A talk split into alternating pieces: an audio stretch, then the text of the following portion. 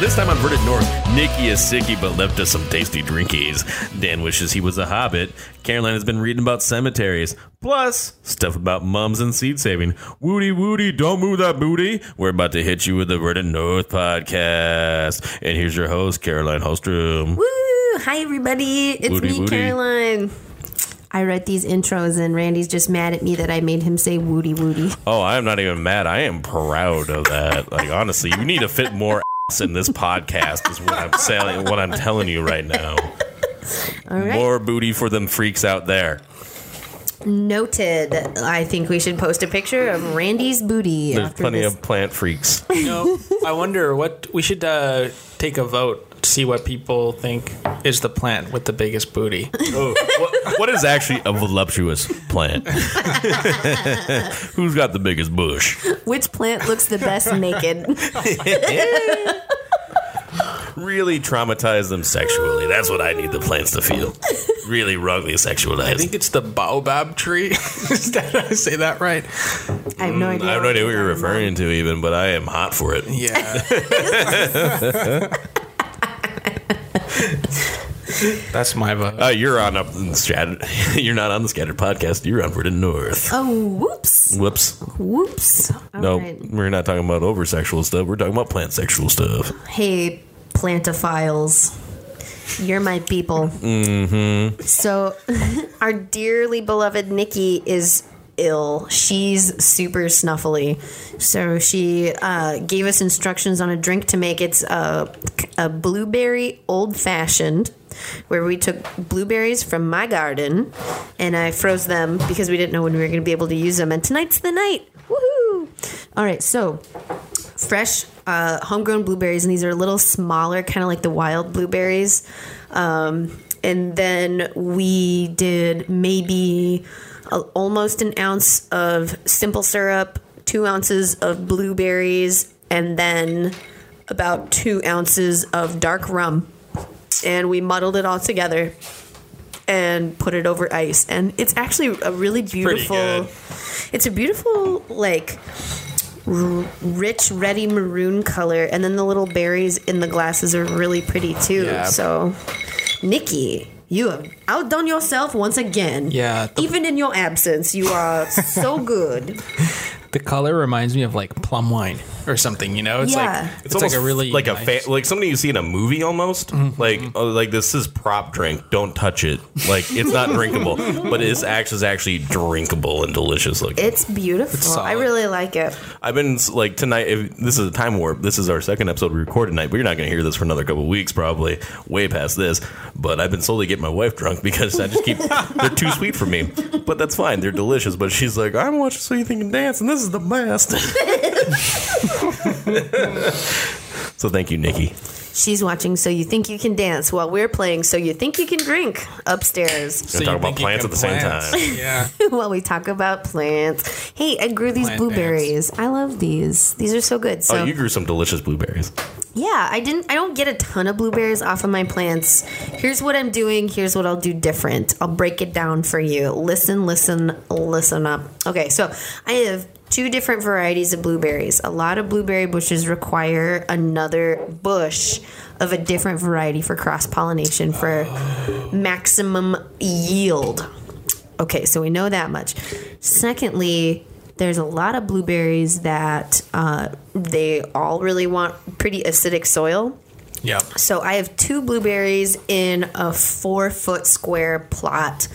That I haven't done a whole lot with to make really acidic, but it's kind of like I've put some pine needles in that area, a little bit of peat moss, and I've had them there for a couple of years. And I probably get maybe 3 cups of blueberries total off of these bushes before the birds get to them.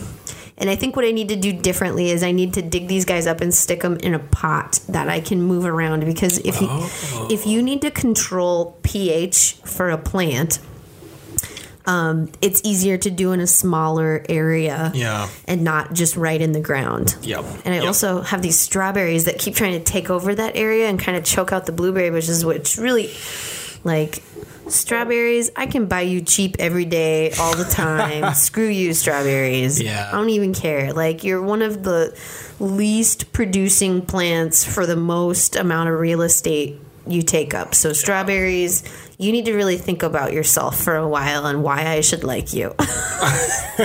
But blueberries, they're delicious. They're low sugar and high flavor. And the plants turn beautiful colors in the fall. And guess what? It's fall right now. La, la, la, la, la. It is fall time. And my blueberry plants look blue-utiful. They're so, they're pretty. So a lot of people will use them in landscape settings, too, because they look so nice. And I'm like, hey, I'm all about landscaping that you can eat. Yeah. That's, I feel like you may as well. You might as well. If you're gonna put in the effort, you may as well eat it. So hey, here's cheers to Nikki and blueberries. Cheers. Great collaboration. Great collaborations. Dan. Yeah. Dan Hudson. I hear you have an important weekend coming up in your adulthood. You have a really serious spiritual weekend coming up. Yeah. It's his bar mitzvah.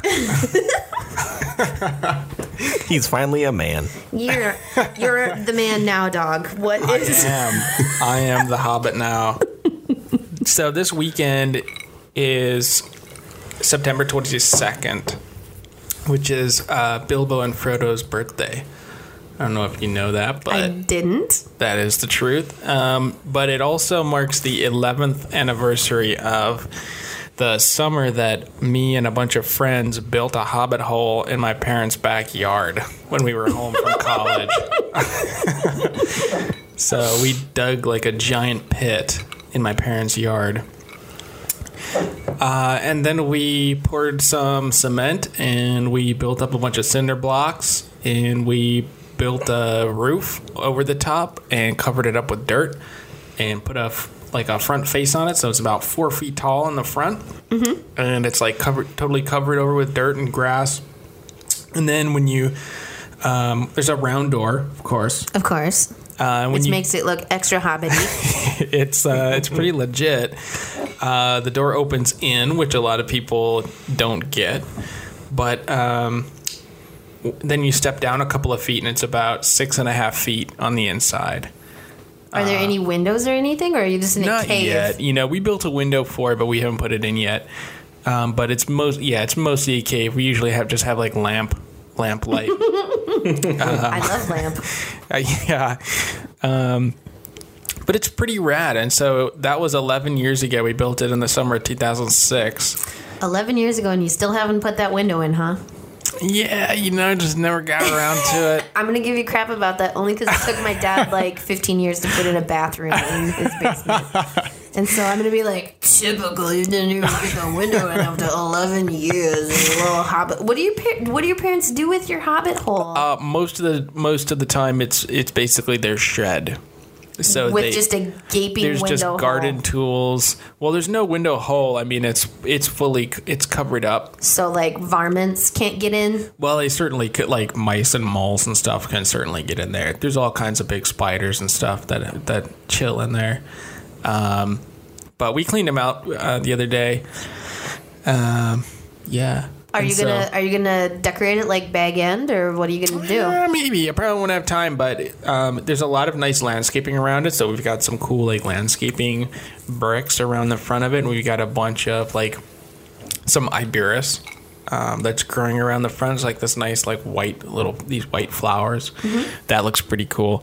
We've also got some viney growing things. It's also been sitting outside in the elements for like over 10 years, so it's kind of got this like weathered charm to it now. Like almost 11 years? Like almost 11 years, yeah.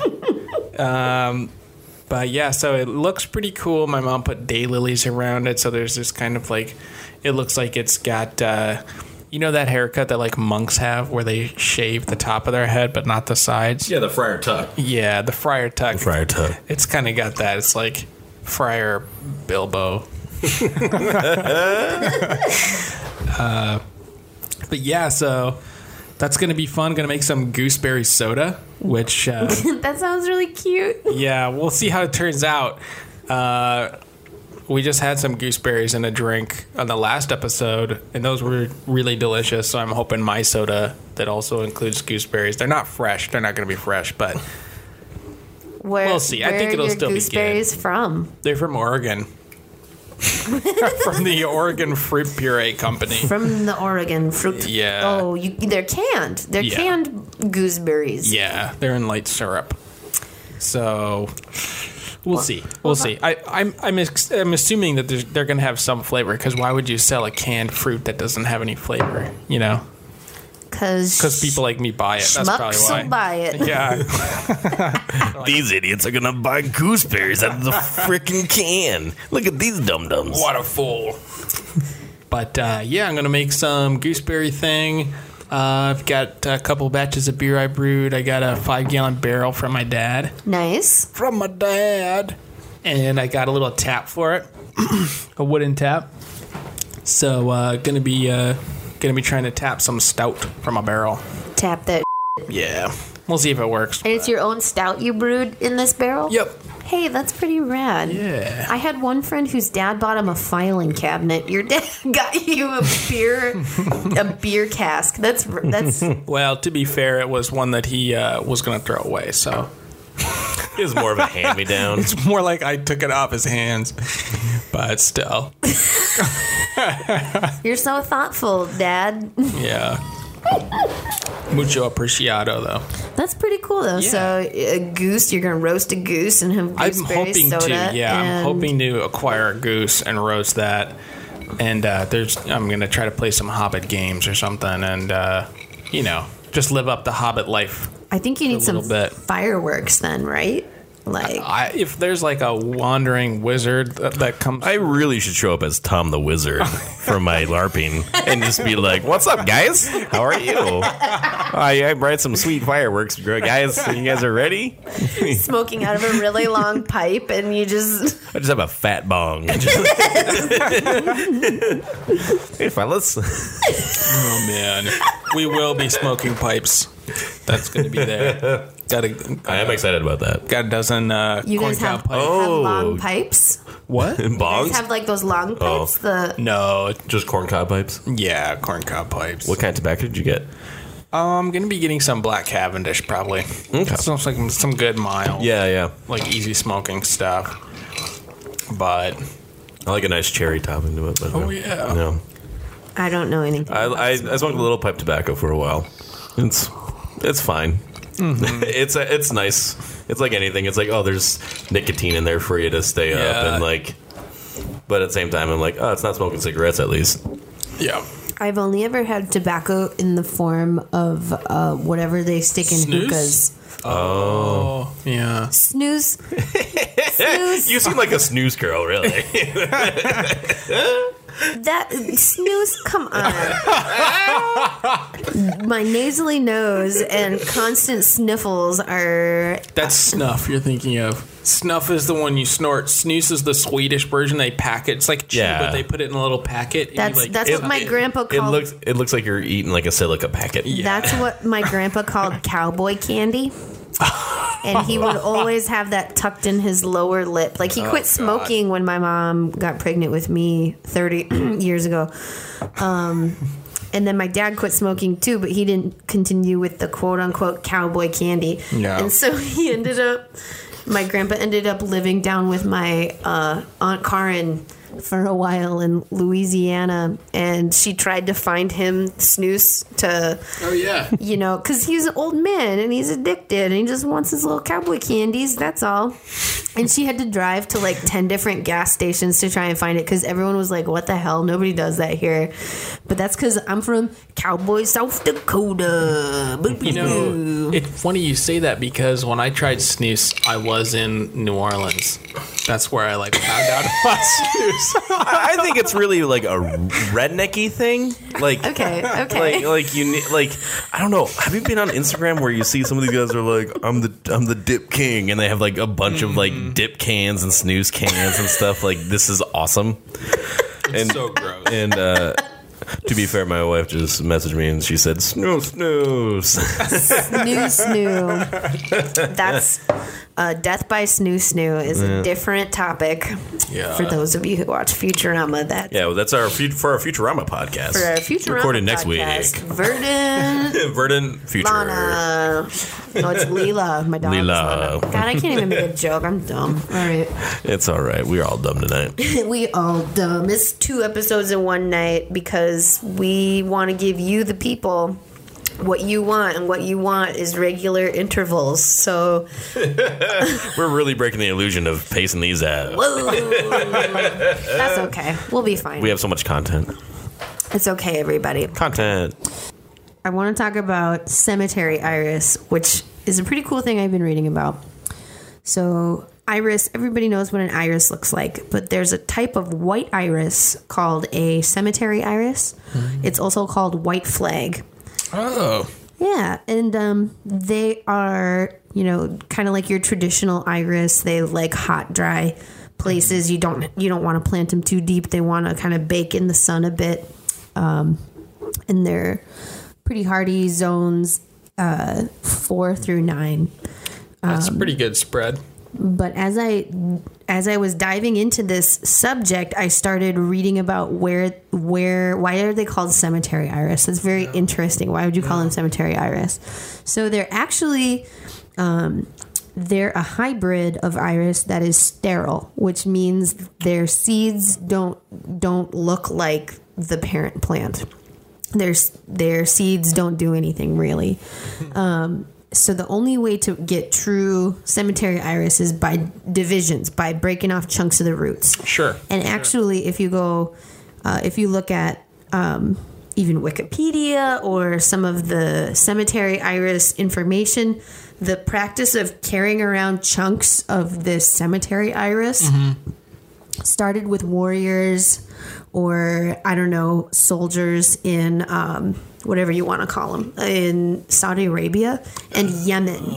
And when their comrades would fall and their bodies would be buried, they would put this white iris on top to bloom and show that is where somebody, you know, that they cared about had fallen or had been buried. And that was like 1400 around then. Okay. So that's a really long time ago.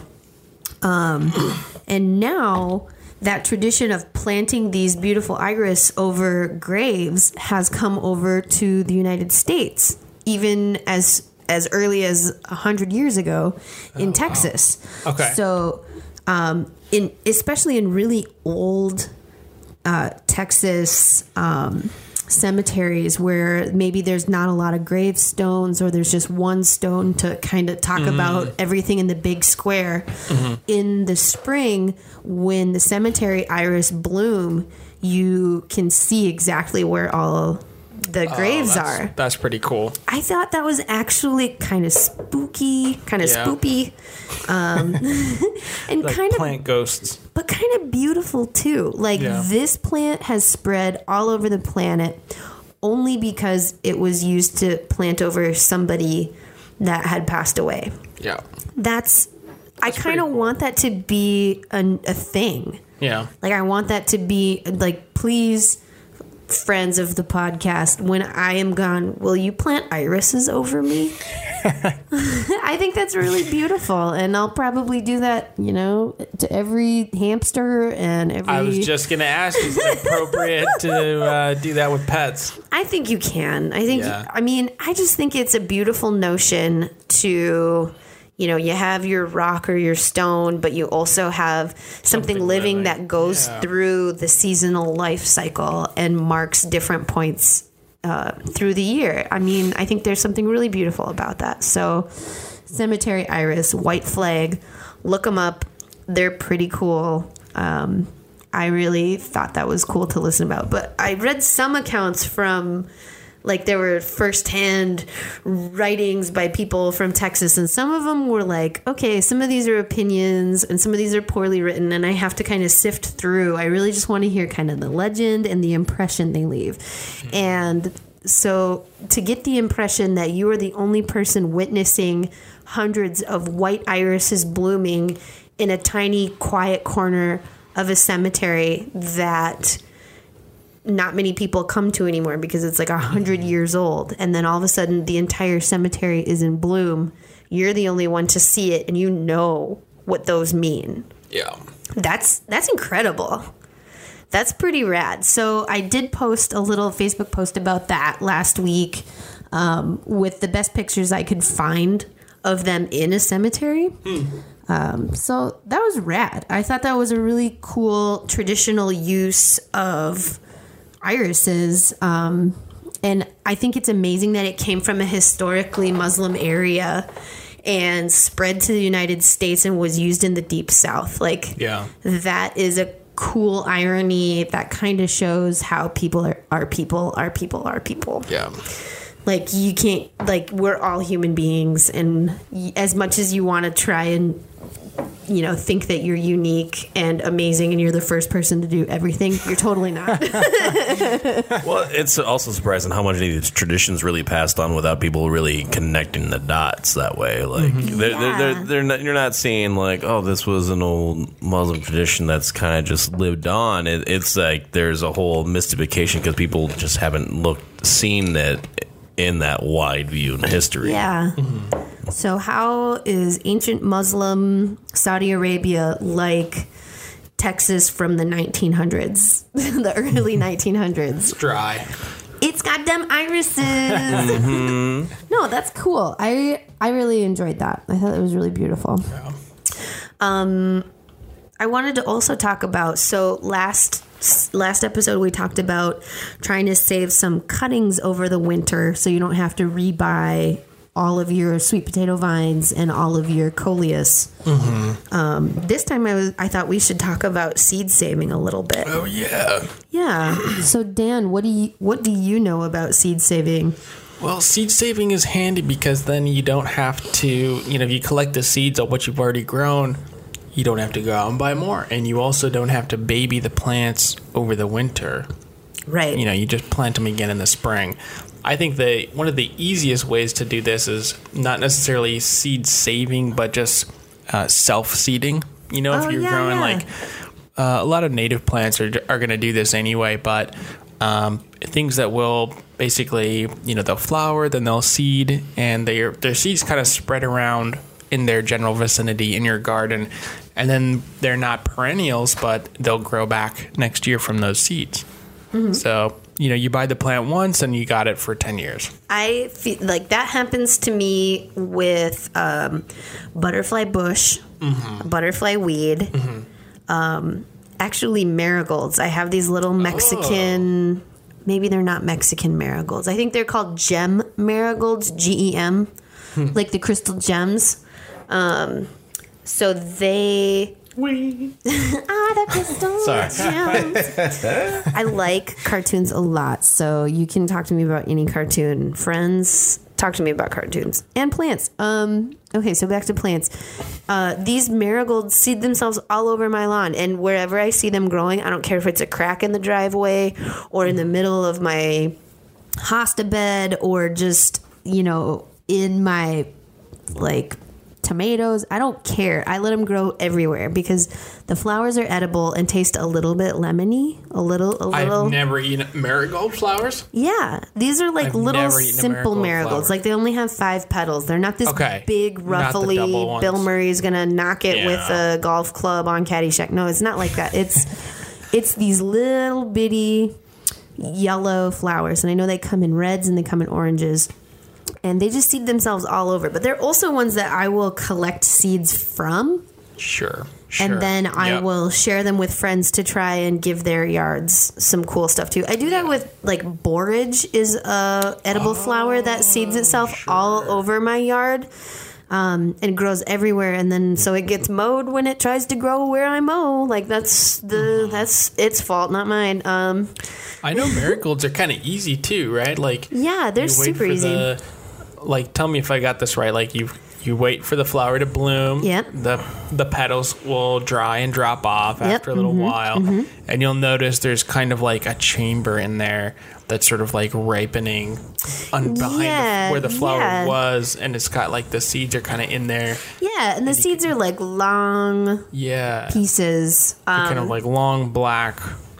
Exactly. You got it. And they're like really thin and like really light. Yeah, you got it. So awesome. When the little gem marigolds are done, you really only get maybe like 10 seeds out of each little flower head. Oh, really? Okay. But the thing is there's like 500 flower heads on a huge bush of all of these marigolds that have self-seeded all over my yard. So there's that. So when you are collecting seeds, there's a few things that you got to know about storing seeds and collecting seeds. Mm-hmm. So in your yard, if you collect seeds from a plant, there is a chance that the seeds you're collecting will not be identical to their parents. Yeah. They might express something new, or they might look like not like the mother plant that you got the seeds from. Maybe it's from the pollen donor. Who knows? Because some plants will hybridize very easily. Some plants will self-pollinate, and then you get a pretty true-to-seed thing. And so we're just going to talk about basic 101ing right here. I'm not talking about growing your own special heirloom bean that you have to keep separate from the world. I'm talking about, can you collect anything in your yard? Yeah. And there are a bunch of things that the answer is yes. So moss roses make little capsules that you can put into an envelope. I had no idea. Yeah. I love moss roses. I like moss roses too, although I may never grow them again. Maybe that's for another podcast. They just die ugly, and when a plant dies ugly, then I feel like I just have to pick plants that don't die so ugly. I needed something that like gracefully transitions into the next part of its life. Yeah. Like go away or continue to at least be interesting foliage. Don't look like a raggedy POS. That's all I want. That's all I want. But these little capsules you can break off of poppies. You can shake the seeds into yarrow. Lots of biennials, which means 2-year life cycle. Mm-hmm. Lots of perennials. You want to seed outside when we can. Maybe we'll talk about that on our next one. But collecting seeds, you want to collect dry seeds that are ripe. How do you know they're ripe? Well, grab where the flower was. When you shake it, does it rattle, or do the seeds fall out by their own already? Can you pull them out very easily? Those are all ways to know that the seeds are ripe and ready for distribution. You want to put them in an envelope, and you want to keep them cool and dry, because any heat and any moisture is going to reduce the viability of your seeds. The viability means the ability to survive. The survivability... No, I just invented that word. The viable survivability of a hillbilly. No. You really just need to keep your seeds at room temperature or lower, and you need to keep them dry. So some people will even store seeds long-term in freezers that have silica packets and stuff like that. Okay. And even seeds that you bought this year, did you not use them all? Okay, that's fine. You can probably use them next year. They're going to reduce the amount of seeds that will survive. But the best way to keep seeds you collect this year or seeds that you bought this year, whatever, store them dry, store them in the dark, store them in cool temperatures, and that'll keep them alive as long as possible. So this year I grew so many tomatoes and gave so many away because I had all of these seeds left over from a purchase I did about 5 years ago. Oh, wow. Right? Okay. So some of them I was like, all right, these are really old seeds. They're 5 years old. I can't expect 100% of these seeds to be okay. So I planted 5 seeds in each little pot. Yeah. Because as long as only 20% of the seeds survive, Right. I should get at least one sprout in each pot. So on average, yeah. That was me hedging my bets. And I think my averages were pretty good, but I gave like 100 tomato plants away this year. And I had a shite tomato year. I had a terrible tomato year for me. And I personally don't save tomato seeds. The only tomatoes that I've saved seeds from were the little sun gold tomatoes. And I think I bought those at a grocery store. But like peppers and tomatoes, you're going to take the seeds out of the fruit and you want them to dry. Tomatoes, you kind of want to like ferment the goo off of each individual seed. Whoa, ferment the goo? Yeah, I think they leave them in a cup to get nasty for a little while. Oh, wow. But the stuff that's really easy to collect seeds from that you don't have extra nasty steps in is like most flowers, if they have something that rattles at this time of year, the September-y time of year, collect all the little seeds that come out of the rattle or take the whole rattle. You can save the whole thing. What is really important is you need to label your shit. Oh, my God.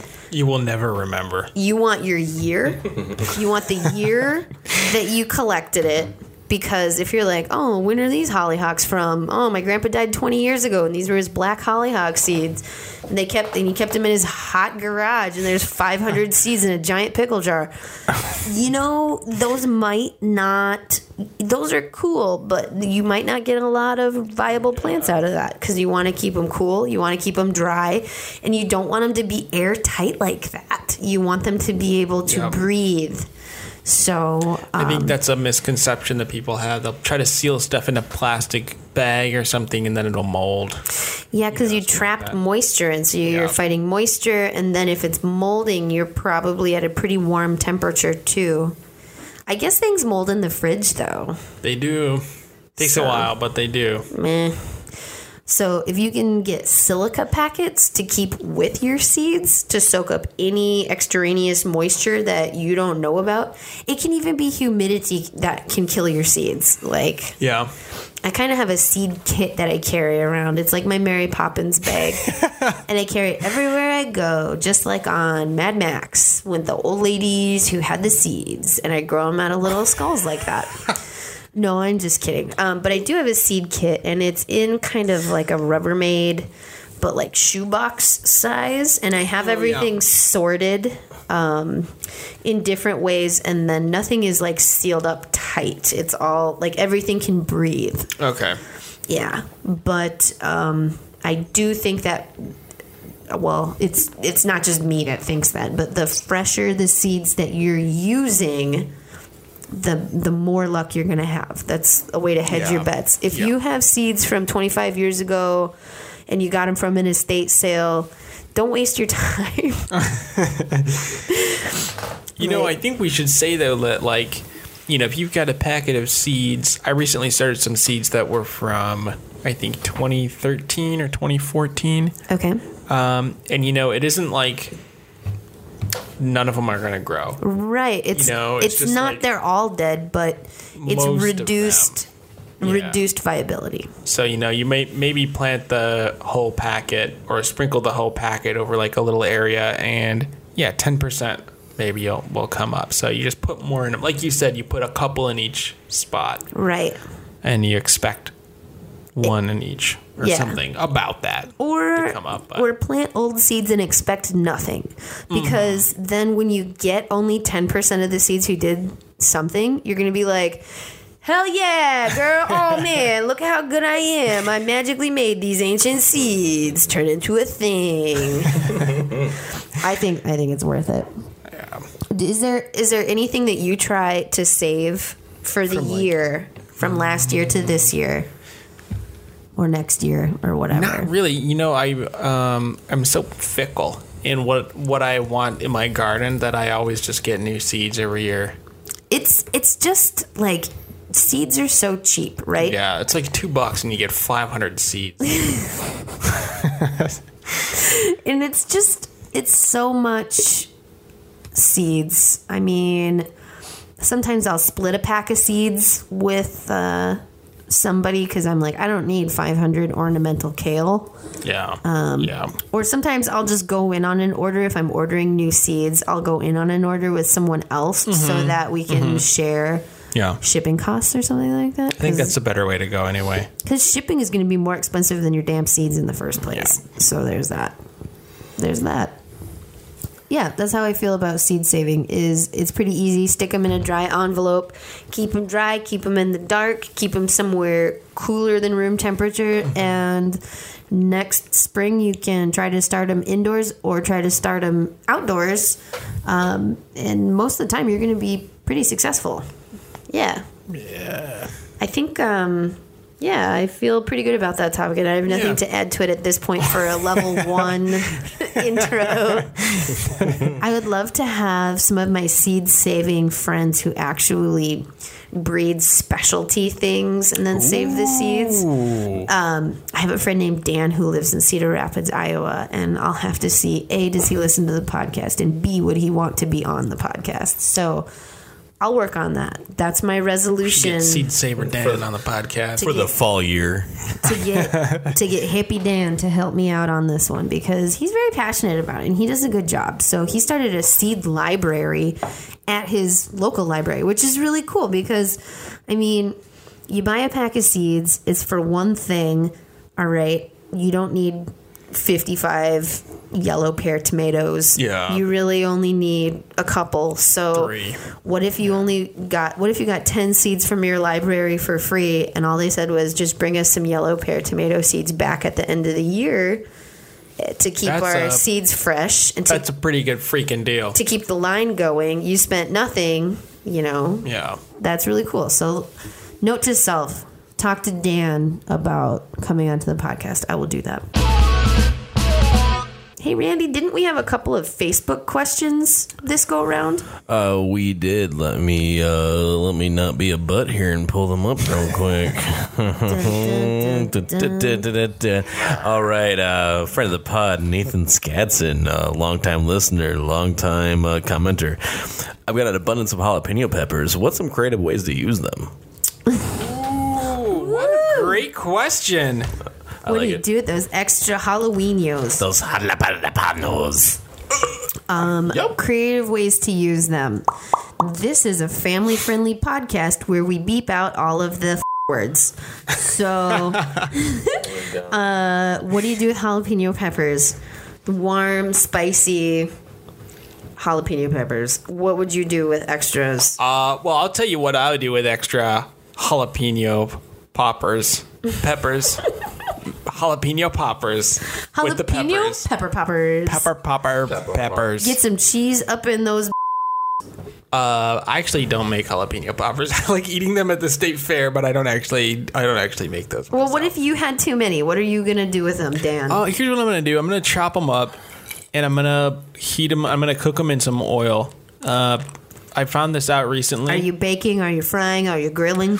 I'm cooking them in kind of like frying, but you're not trying to cook the peppers. You're just trying to get the spicy pepper juice to go into the oil because spicy pepper juice. Caspicin, the spicy molecule. Yeah, the spicy molecule is actually soluble, much more soluble in oil than it is in water. Interesting. Yeah, so you like simmer or whatever, like bubble or cook it in the oil, and you're going to get all that spicy jalapeno juices and spicy into the oil, and then you can just put it in a bottle, and then now you've got like spicy oil. You can make salad dressing, have like spicy salad. Now I want spicy salad. You're so fucking excited about spicy oil. Can you imagine that? Like cranberries and spicy salad and like, oh man, that is definitely creative. Anyway, that's one use. The other thing you can do, this is something that I only make every once in a while, but I think about it a lot, is you can like, when you get a watermelon, right, you cut open the top of the watermelon, like just like you're just like slicing like a ninja, just like slice the top off. Okay. All right. I don't know where you're going with this, but I'm listening. So you're trying to like. I can't wait. get just like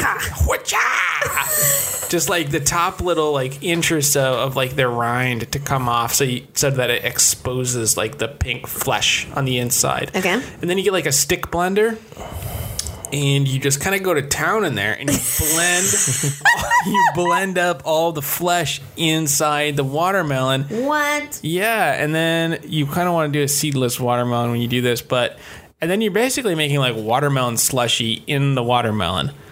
Right? What does this have to do with peppers? Because then you can put jalapenos and mint in it, and then you've got like spicy mint watermelon. Drink. You've got with gazpacho, I believe. Watermelon gazpacho is what you just made in the own watermelon. Yeah. The problem with peppers is like they're a flavoring. You know, they're not like a beet or a rutabaga where like it's the food that you eat. So it's like you're never using very much. So you have to have like lots of things. Or you make salsa or whatever. But like even then, you're still not really using much of the jalapeno. Okay. So that's, I would say... You can't just do one thing with your jalapeno. You just got to do a bunch of stuff. What do you guys think? I am going to acknowledge your comment and not use it, probably, because I love watermelon. I love watermelon, and I don't think you should up the flavor of watermelon with jalapenos. I don't think it fucks up the flavor. I think it's great. Personal choice. Okay, so Nathan Skatson from Wisconsin. No, he's from South Dakota. He's from Wisconsin. All right, fair enough. Skatson, Wisconsin. Yeah. He does have a podcast. They have the Skatson podcast with his brother and sister. It's pretty fun actually. That's it's cute. Pop culture. Yeah, they're all pretty entertaining people. I'm real not good at pop culture. I'm actually old camp friends with them. I mean, I would say pickle the hell out of them and give them to people who are your Bloody Mary friends. Oh, smart. Who are your like red beer friend? Anybody who likes adding like spicy stuff to it, pickle them. It's so delicious. It's great for like breakfast, and it's a little more subtle. I'm a pickle fan, but also if you're not doing that, I would also say like start making chili sauces. Make your green chilies and your whatever chilies you want.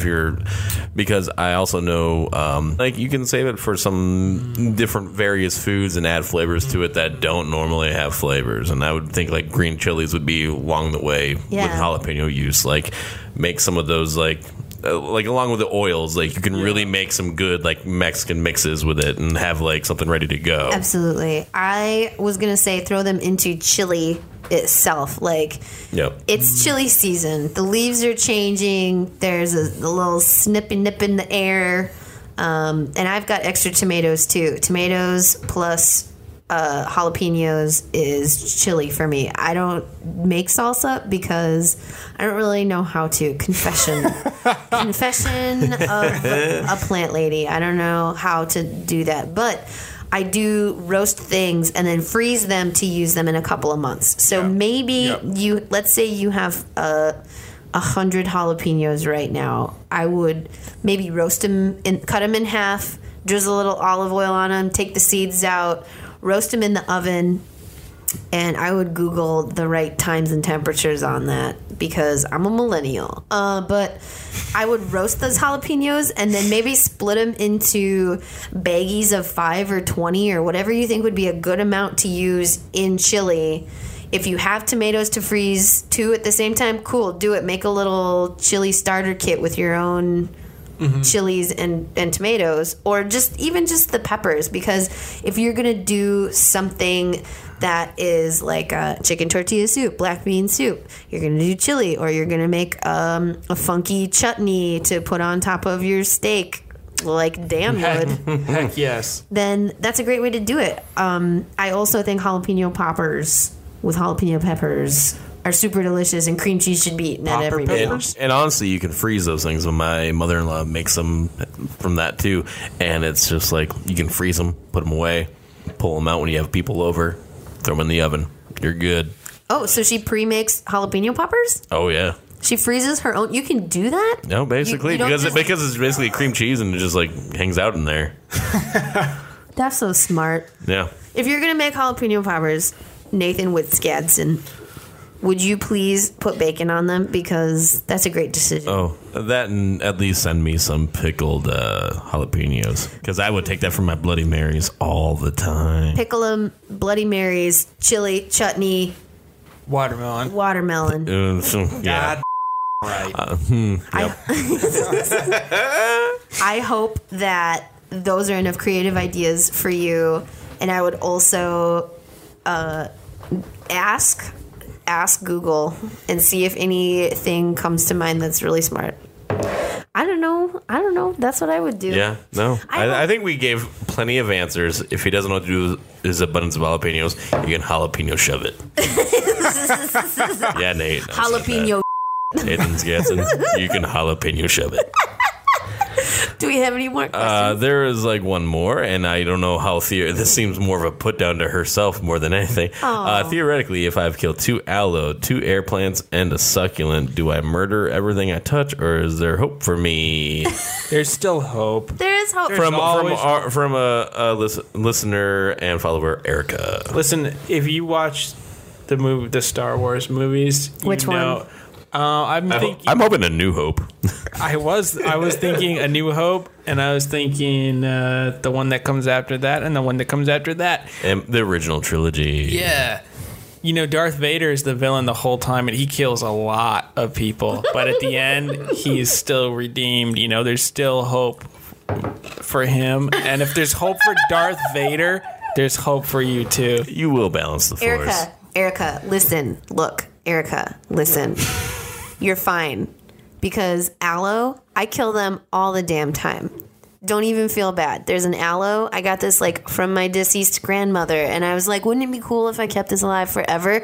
No, plants are not immortal.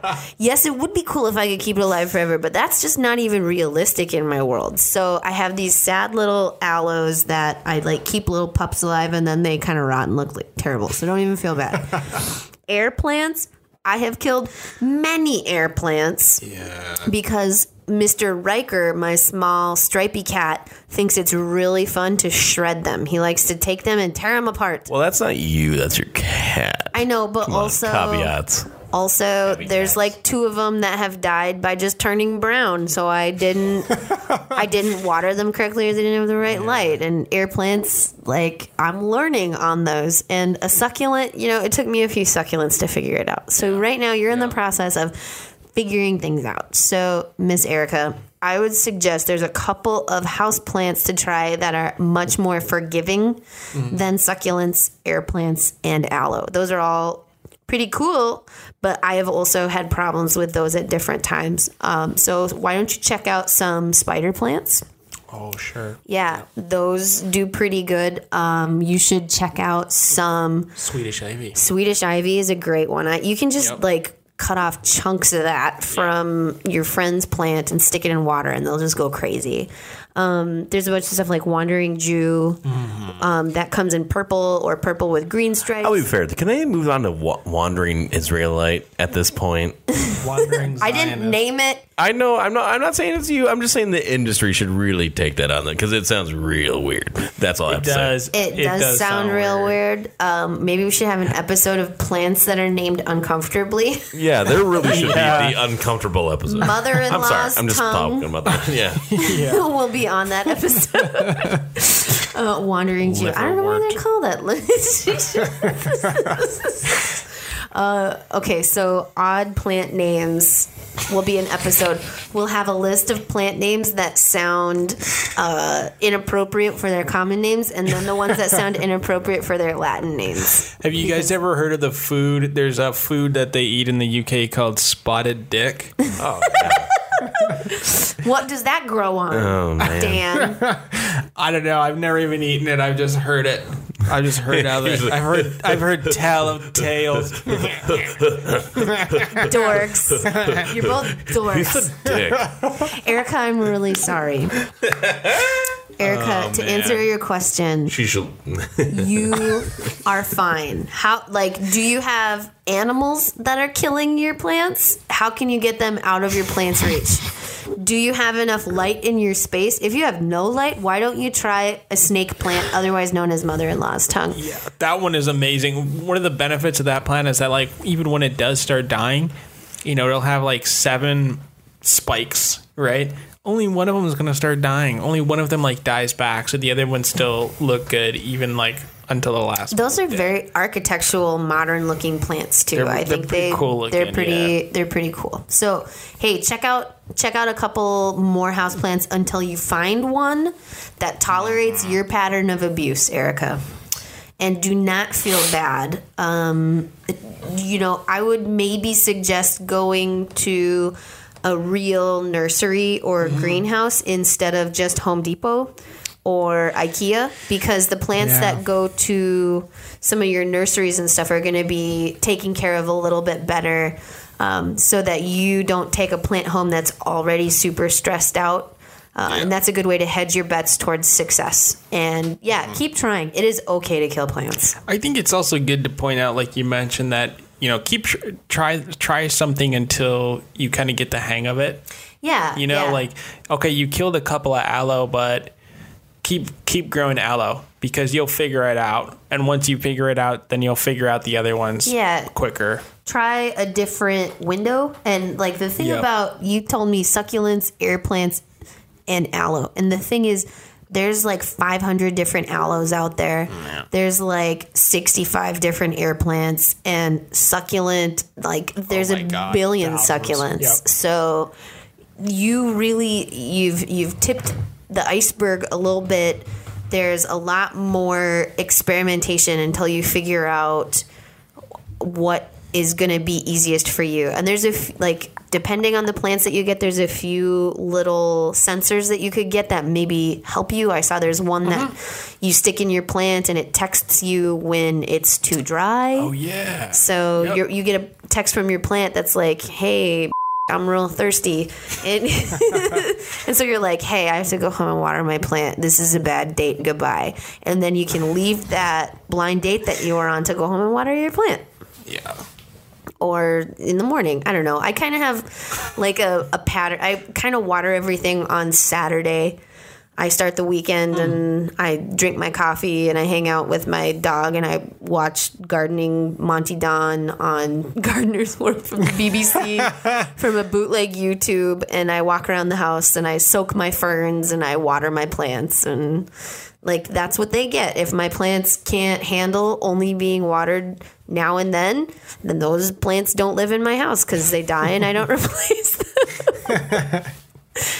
Yeah. So, and like, what if you figure something out and you move to a new place? You're going to have new light conditions, you know? Yep. Yep. All I know is obviously she didn't listen to the podcast before, because we say it's okay to kill plants. And she is. It is okay to kill plants, Erica. She does not in the privy, but you know what? I think the emphasis is research the hardest to kill plants and start there. Yes. That's what I always emphasize. I keep sending my friend Haley lists of plants that are hard to kill, and I really feel like spider plants are a great place to start. Swedish ivy is a great place to start. Yeah. Wandering Jew is a great place to start. Pothos. Everybody's got a pothos. Get the cool lime green one. Yeah. I think those are great places to start, and report back when it survives 2 weeks at your house, and we'll and we will all toast you live. Well, I guess we never do live shows, but not yet. Not until we have to. It's live with all the support we're gonna get from all of you. Please support us. But yeah, that's I congratulate you for continuing to try a few different things and keep going. Try and try again. Experiment, and it's okay to kill plants. It is all right. Yeah. Why don't you roll the credits, Randy? Thanks again for listening to Verdant North. Find our blog posts online at verdantnorth.net. Find us on Twitter at Verdant North, and you can find us on Facebook by searching Verdant North. If you want to contact us but hate social media, you can email us at verdantnorthteam@gmail.com. That is verdantnorthteam@gmail.com. You can hear this podcast through SoundCloud, iTunes, Stitcher, or Google Play Music. All of them. We are on every phone device. If you have some weird jitterbug from 2 years ago, sorry, loser, but you need an an iPhone, Android, or otherwise maybe Microsoft phone, because you're not going to get this, son. Don't forget to like, rate, comment, and share the podcast. We need more of those so we are more out there. We need your help. We do not pay for advertising. We do not pitch this everywhere. We are asking you, our listeners, to support us and help us by giving us to more people. Thank you to everybody who's a new listener for giving us a chance, and thank you to everybody who shared our podcast with a friend. We really appreciate it, and we're starting to feel a little more traction. And if you're really confused about liking anything or actually commenting on anything, don't be afraid. Ask us and we'll help you, because we want your support. You can always find Caroline Holstrom on Twitter at Miss Zero Line. That's Miss O Line. You can find Dan Hudson, just doing whatever Dan Hudson does. He likes chutney. He loves rutabaga, that kind of shit. He loves it. I really wasn't creative on that one. You got me there. You can find Nikki Lyons on Instagram at NovemberBlue83, NovemberBLU83. And finally, you can find me on Twitter as well at Marlin_Rando. And you can also hear me on the Scattered Podcast, also available on SoundCloud, iTunes, Stitcher, and Google Play Music. And you should hear Caroline in one of her episodes either now or soon. Again, thank you. Special thanks to Brie Eddestad and Dewey Vu for graphics and artwork, and extra special thanks to our webmaster Corey Hartung for making sure we exist on the web. As always, thanks to Minneapolis band Volcanoes for allowing us to use their tunes, follow their hilarious video blog project on YouTube, and listen to them on our tribal band and Prozac Rat, same guys, on Bandcamp, YouTube, and find them on Facebook. Thanks for listening, and always remember, it is okay to kill plants. Just Keep trying. It's booty, okay.